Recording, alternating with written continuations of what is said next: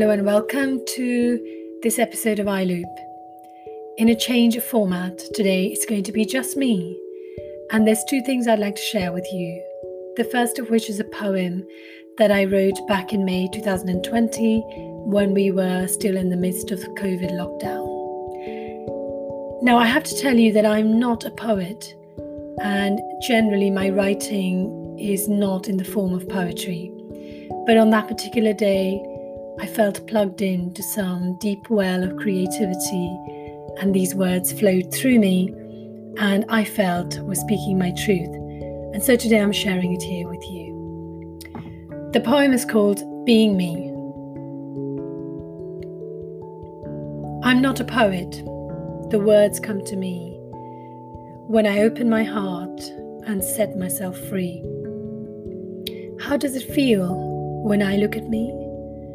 All I can see is a flawed human being. Until I connect with the child I once was, spontaneous and playful, oblivious of my flaws. Tired of being looked at, craving to be seen, to meet that one person who gets where I've been. I ask myself this question why do I overshare? Is it in the hope that someone will care? Be vulnerable, they say. Share all your pain. Be careful, I think. It might all be in vain. Pain and struggles abound, challenges galore. I'll stick with my own, not swap them for yours. People will judge based on what they see, not knowing it's a mask that hides the real me. The mask is no lie, it's who I want to be. In the future I'm creating, that person is me.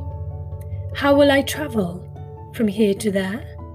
The journey is long, with no time to spare. Will I have companions or go on my own? Fear not, a voice tells me, you're never alone. Everything I'll ever need is held inside of me. I must go deep within and learn how to be. There's a vast universe that is my friend. Love, acceptance, and belief are vital in the end. You are unique and amazing, with so much to give. Learning to love yourself will change how you live. My story is yours, and I see yours in mine. This poem is both personal and universal at the same time.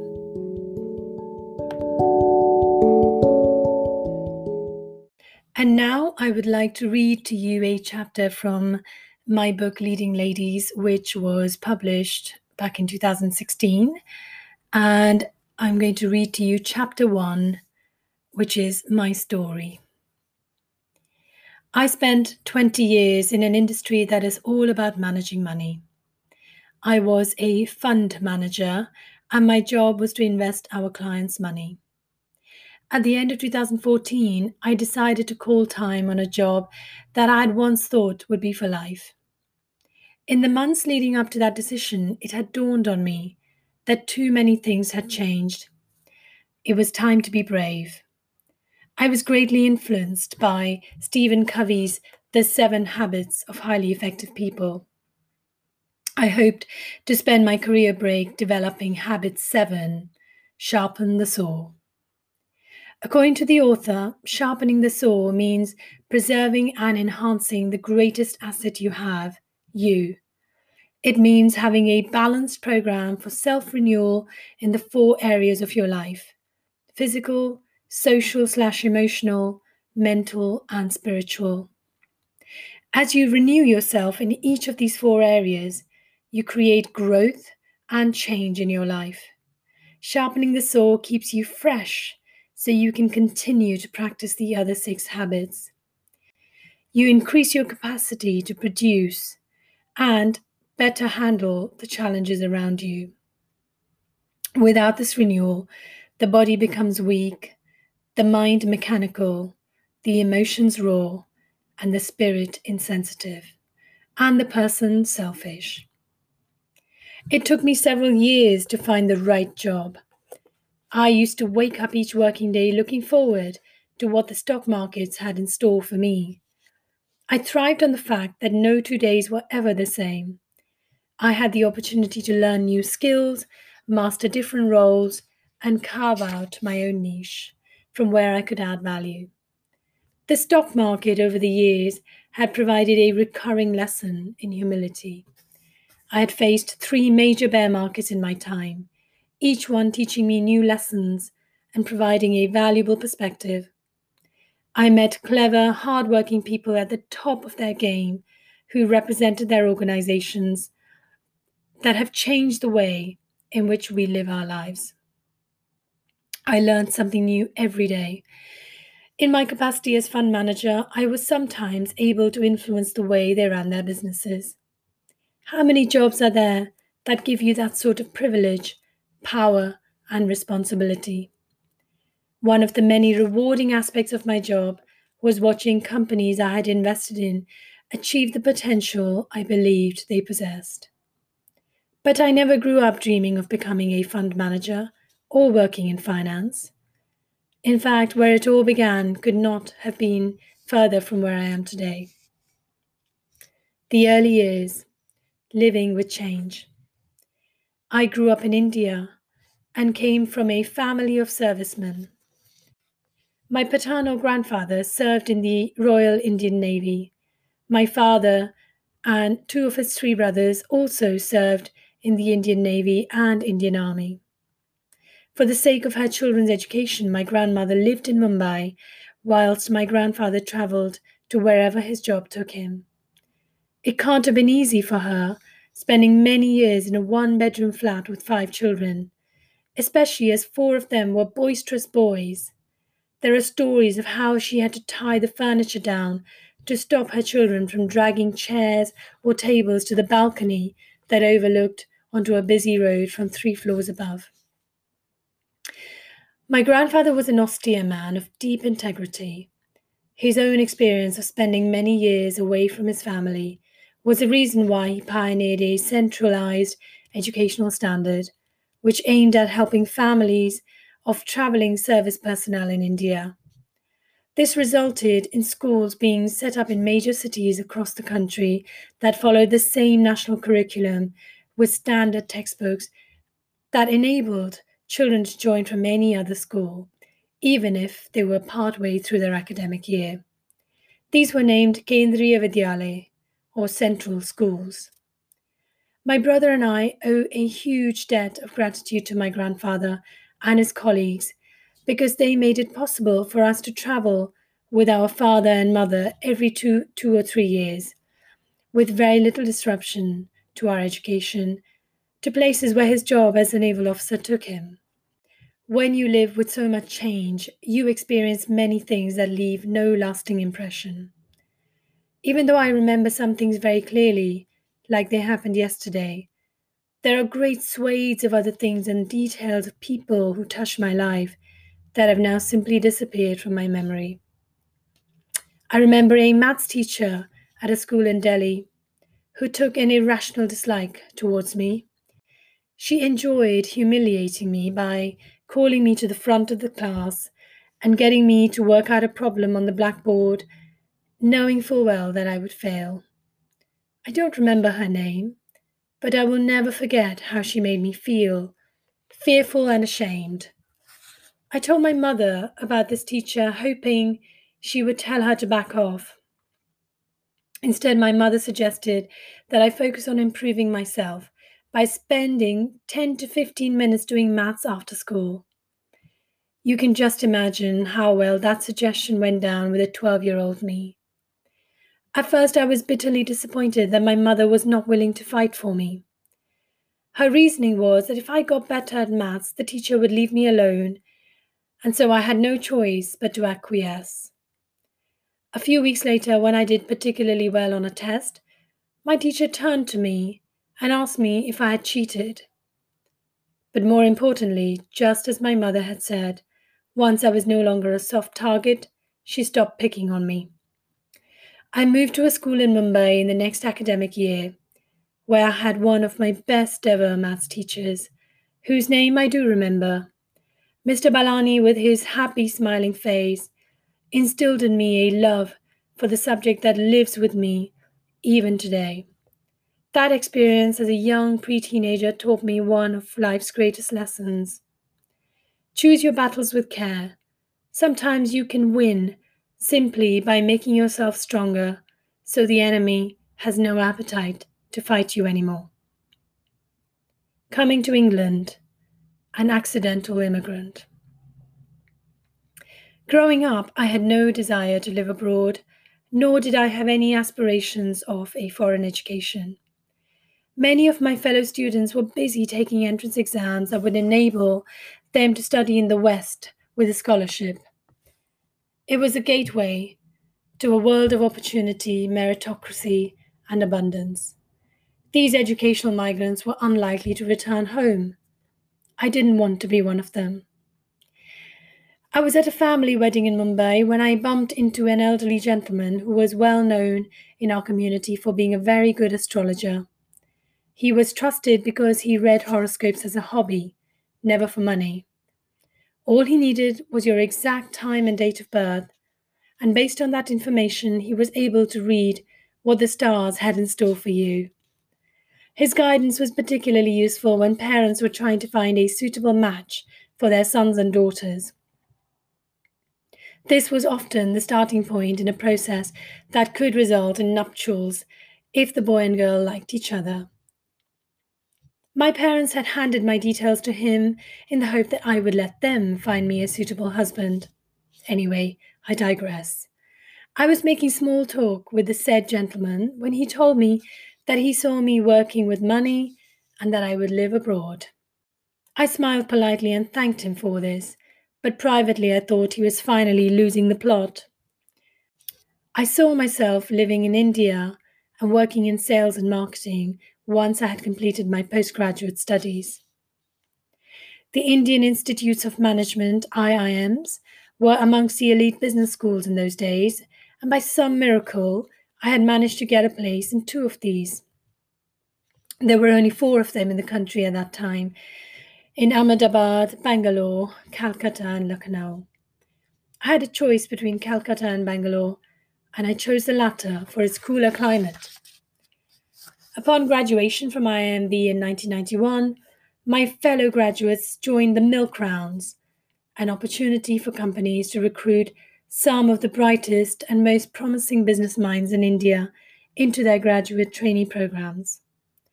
I chose not to participate and instead decided to join my parents in London, where my father was naval attache in the Indian High Commission. Armed with my new business qualifications, I had no doubt that I would land a job in London and be able to return within a year to India with some British experience under my belt. It was not long before I realized that no one in the UK cared a jot about my qualifications and didn't see them as a reason to give me a job over and above the many thousands of British graduates who were seeking work in the depth of a full blown recession. And who could blame them? I was wetter behind the ears than a soggy marshland. It was a chastening experience. I began contemplating a return to India with nothing to show for my stay in England, other than the hours spent watching daytime TV, reading books from my local library, and a road trip to Europe with my family. I wondered if I would make history, not in a good way, by being the only IIM graduate who failed to get a job even back in her own home country. It was a bleak time, and I started to contemplate my life as a failure even before it had really begun. It was during those dark days in October 1991 that I happened to come across an opportunity to work in the insurance industry as a sales representative. I was ecstatic. It didn't matter that I would be working on a commission only basis or that I would be cold calling complete strangers. It didn't even matter that I knew nothing about the financial products I was going to sell. There would be training for that. After months of waiting, I now had a reason to get up in the morning. Finally, here was an opportunity to learn to earn and put some work experience on my CV, which would be invaluable when I returned home to get a proper job. I soon discovered that I was setting out with a clear disadvantage an Indian accent that proved a dead giveaway over the phone. Even if the person at the other end of the phone was feeling kind towards a pesky cold caller, my accent betrayed my foreignness and my lack of understanding of British telephone etiquette. I have always been musical and good at picking up new accents. Learning to sound more British was one of the first lessons in a long list of things I learnt in the coming years. I doggedly carried on in my job, regardless of being rather hopeless at selling. I studied the products I was meant to sell in excruciating detail, but remained unclear about their merits to the buyer. I was not too troubled by my failure as I was not planning to make a career of this. I considered it a character building exercise with a finite end date. Then one day, I met someone who changed the entire trajectory of my life. I had been in my job for about four months when I was introduced to a new manager who had been headhunted from another insurance firm. He seemed self assured had an easy manner and an infectious laugh. He was of Indian origin, but spoke like a proper Brit and had anglicized his Sikh first name. This, to my overly patriotic Indian mind, was sacrilege, a sign of someone who was ashamed of his roots. I was further irritated by the fact that my boss had so freely offered him the use of my desk, presumably because I was the most junior and therefore the most dispensable member of staff. But he very graciously refused to uproot me from where I was seated and found himself another desk. Over the following weeks, I got to know him better and discovered he was like no man I had ever met before. He was my manager, but he also became my mentor and friend. Someone who believed in me more than I believed in myself. He saw things in me that I could not see. He taught me things that have stayed with me even to this day. Despite being born and brought up in London, his heart was deeply Indian. His spoken Punjabi was old fashioned and melodic, quite unlike what I had heard in India. He was not ashamed to speak Hindi, even if it was bitty and laced with a Punjabi accent. He was a man completely comfortable in his own skin and truly at home in a country that was foreign to me. He was also in a long term relationship and had a daughter, a most gorgeous, bubbly little girl who clearly adored him and he her. So, this was no Bollywood love story. My parents were horrified when I told them I had met a man who was already in a relationship and had a child. They remained vehemently opposed to the idea of us being together until they met his daughter. They melted when they saw the lovely interaction he had with his child. This was not a man who was going to abandon his daughter, even if he was no longer going to be living with her mother. We got married in May 1993 in a simple but beautiful Sikh ceremony, attended by a handful of close family and friends. After we were married, I had a quiet moment to myself when it hit me that, that my life would never be the same again. It was like hitting a reset button, not knowing what would happen next. Having never wanted to live anywhere but in India, I was now a married woman with a ready made family in a foreign country with none of my old friends. What's more, I had almost no immediate family once my parents returned to India, and zero career prospects. But I did have one thing that mattered more than anything else a life partner who believed in me and loved me enough to give up the life he knew. And for that reason, I was happy to give up my country, my family, and everything else that had been connected to my life before. Career building, starting from zero. With no real career plan or relevant British qualifications, I was at a loss as to where to begin so I registered myself at an agency for temporary jobs.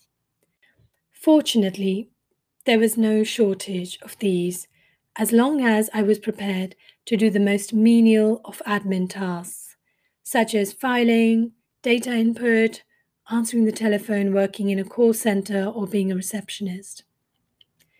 The next four years were deeply formative ones for me. As a temporary worker, you are in a rather special place. You can be friendly without really seeking to make friends, and be professional without appearing to be too keen to progress within the firm. As long as you show up and do your job, no one really pays attention to you. I became computer literate on the job despite having never used a computer before. I also learned to recognize and appreciate British humor, and I assimilated into the local working culture in my own way. It was a perfect grounding for me to observe, and I was able to absorb things that no amount of money or special schooling could ever have taught me. You may wonder why I persisted with temping for so long.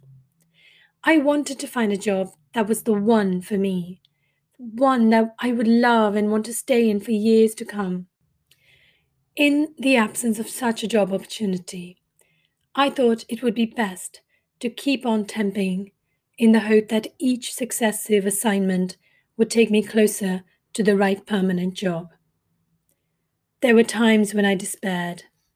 I couldn't believe that after all my years of education back in India, I had amounted to so little. At these times, I was buoyed by my husband's continued faith that I would find my true calling some day, and he willed me not to give up. Alongside working, I had started studying for investment management qualifications, which I prepared for in my own time at home. Thanks to a dear friend of my husband's, I spent many months getting work experience as a research analyst at his fund management firm that specialized in emerging markets.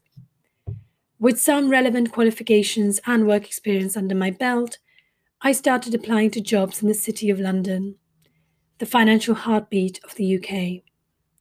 There were many failed interviews, but every rejection taught me a new lesson in what not to do in front of a prospective employer. It was only later in life that I realized those setbacks saved me for the one opportunity that was right for me. In April 1997, I met with a headhunter who changed my life.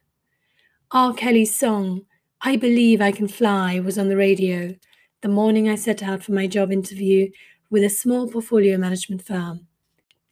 I started my first proper job as assistant fund manager on 19th of May 1997, just over six years after I first came to England. True to my quest to find a job for life, I stayed with the same firm for 18 years. Motherhood. I remember being asked in my job interview if I might be starting a family in the next year or two.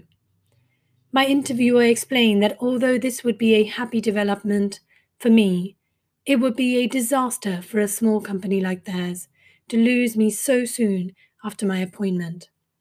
Such a question would spark outrage in the current politically correct environment and be thoroughly condemned as being sexist.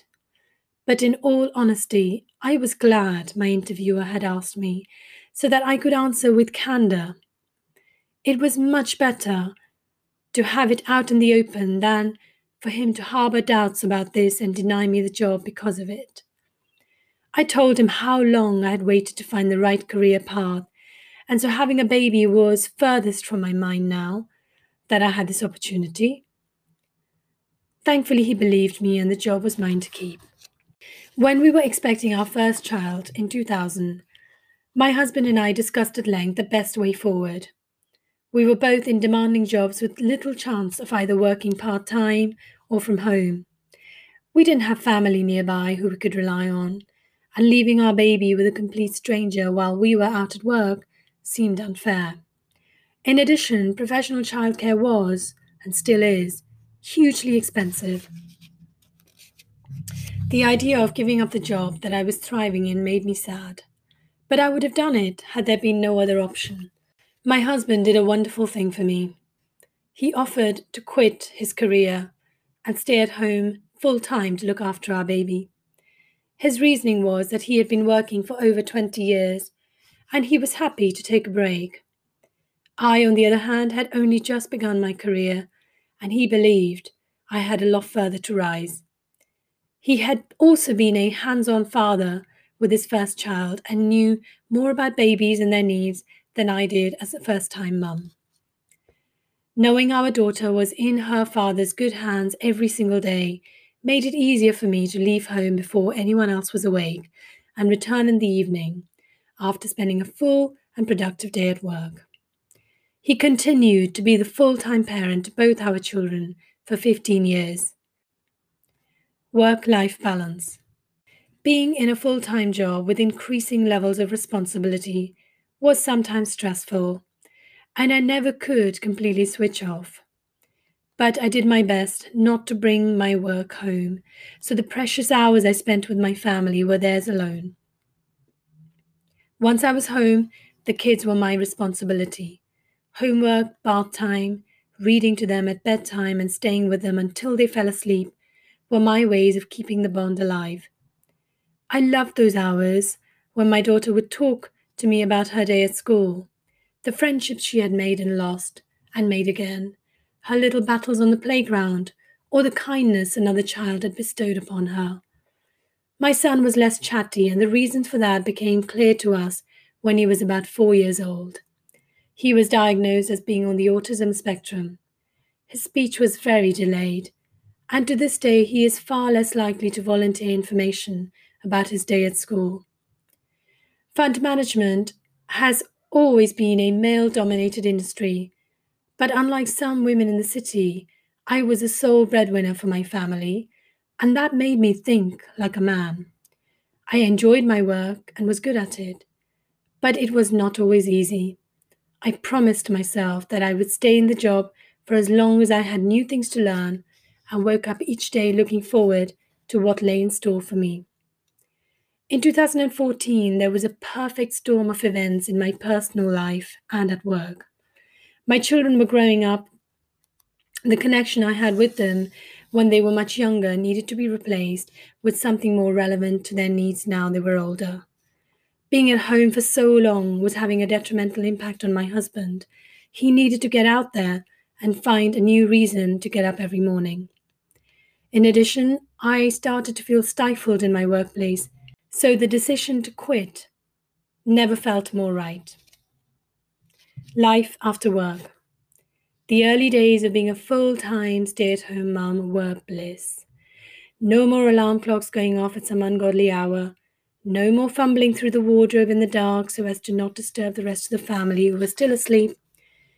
No more daily commute on the train service that broke down when there were leaves on the track or we had the wrong kind of snow. I loved being able to wake my kids up, make them breakfast, and walk my younger one to school in what was his final year of primary school. We would talk about the colors in the sky, the sound of chirping birds, and other little things that matter when you're a child. Some days we would walk in silence, occasionally speaking to greet a friend who was also heading towards the school. It is one of many things I am so grateful for having the chance to spend those months walking my son to and from school and learning things about his life that I never previously had. Once back home, I would zone in on household chores with gusto as I found washing dishes and cleaning therapeutic. The hours stretched in front of me like a fresh piece of parchment waiting for me to fill in as I chose. I soon found myself projects to work on, things I knew I would not have the chance to do once I was back at work. I started to cook more and trained to become a hoop dance fitness teacher. I had more time for friends and family. Most of all, it was an opportunity to simply take a break from the life I had known for so long. I gained a newfound respect for anyone who is a stay at home parent. The hardest thing about being at home all day is that although you seem to have the whole day to yourself, there are endless chores that need doing that you don't get paid for. Just because you no longer have a job does not mean you are not working.